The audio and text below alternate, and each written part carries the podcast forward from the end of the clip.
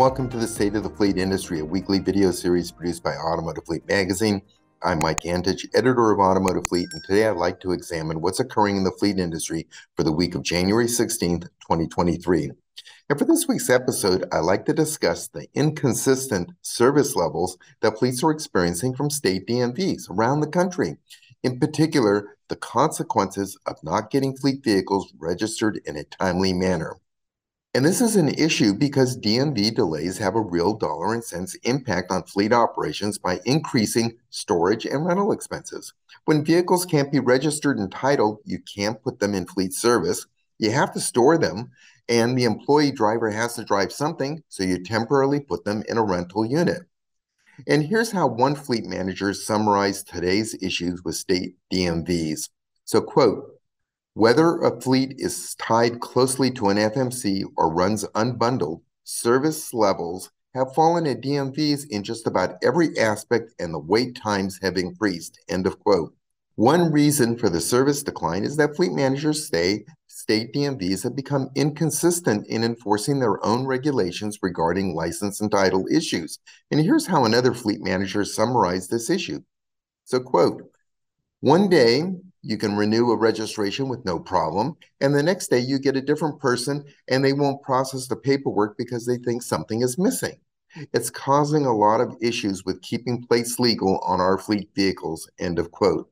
And as I mentioned, a DMV rejection of a vehicle registration because of missing or inaccurate information can lead to unnecessary downtime or the inability to put a new vehicle into service. Here's how another fleet manager framed this issue. Quote, in the fleet world, paperwork needs to be correct the first time around, as you don't want to send incorrect paperwork to a DMV that's already 30 days behind and regular mail is running an additional four days behind normal time frames. End of quote. And this fleet manager's observation leads to a different but related issue, which is the recent degradation of delivery times from the U.S. Postal Service, which DMV offices use to deliver vehicle registration documents. And this was observed by another fleet manager who said, quote, delivery times for the U.S. mail have been increasing. First, there was an increase in lost mail. Other times, it's taking weeks to get mail from point A to point B. But with this increase in mailing time, the DMVs are not adjusting their processing times. End of quote. This fleet manager went on to say, quote, in the past, they used to take three weeks to renew a registration because DMVs were fully staffed and the mail moved in four to five days. But now we're seeing it take up to six weeks to get a renewed registration because of the mail delays. End of quote.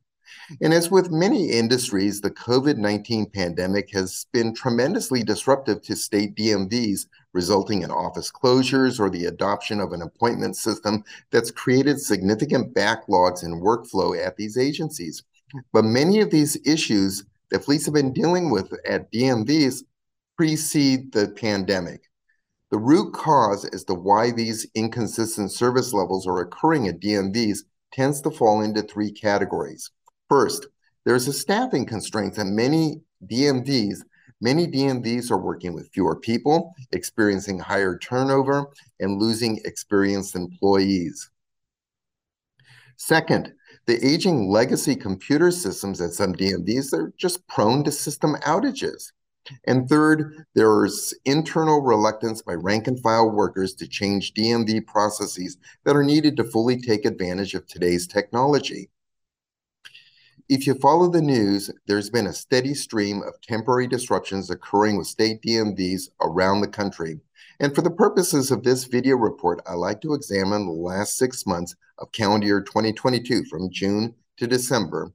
And in doing that examination, I found that there were temporary disruptions at six state DMVs that tend to fall into these three categories supply chain shortages, staffing constraints, and computer outages. So here's one example of a temporary DMV disruption created by a supply chain constraint. So on September 26, 2022, the South Carolina DMV had to temporarily stop the issuance of license plate decals and registration cards for several weeks due to a supply chain issue caused by a vendor's shortage of paper stock used to print these cards and decals.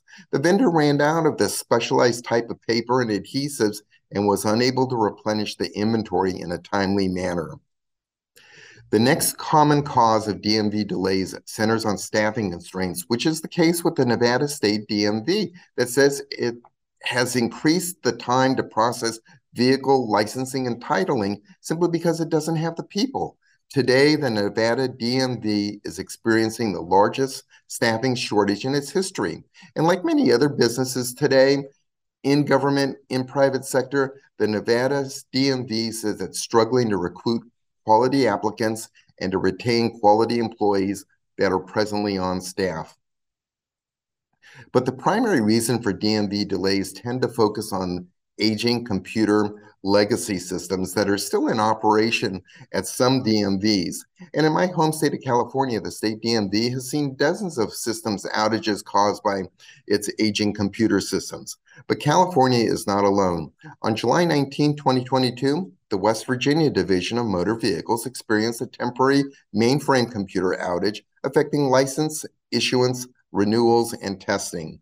And less than two months later, on October 12, 2022, the Nevada State DMV was down due to a computer outage caused by a failure with a fiber connection.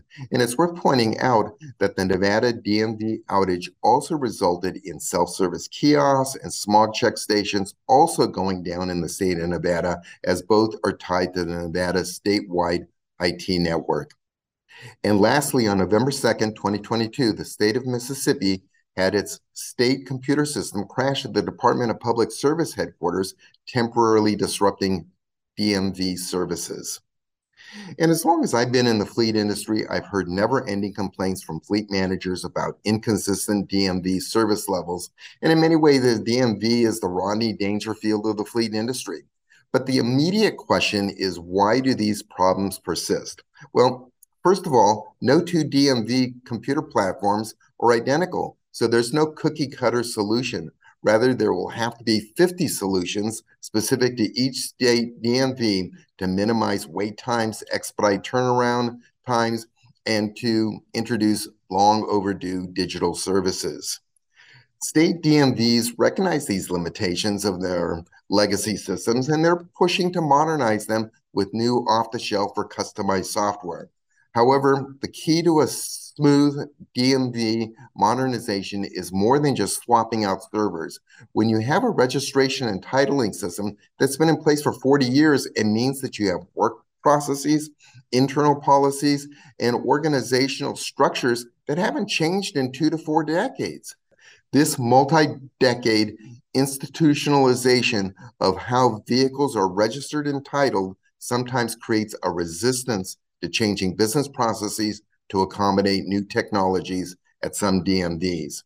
However, despite these obstacles, there's a real trend to modernize computer systems at state DMVs, but this represents a sizable expenditure of taxpayer monies for some cash-strapped state governments that just can't afford the new computer platforms.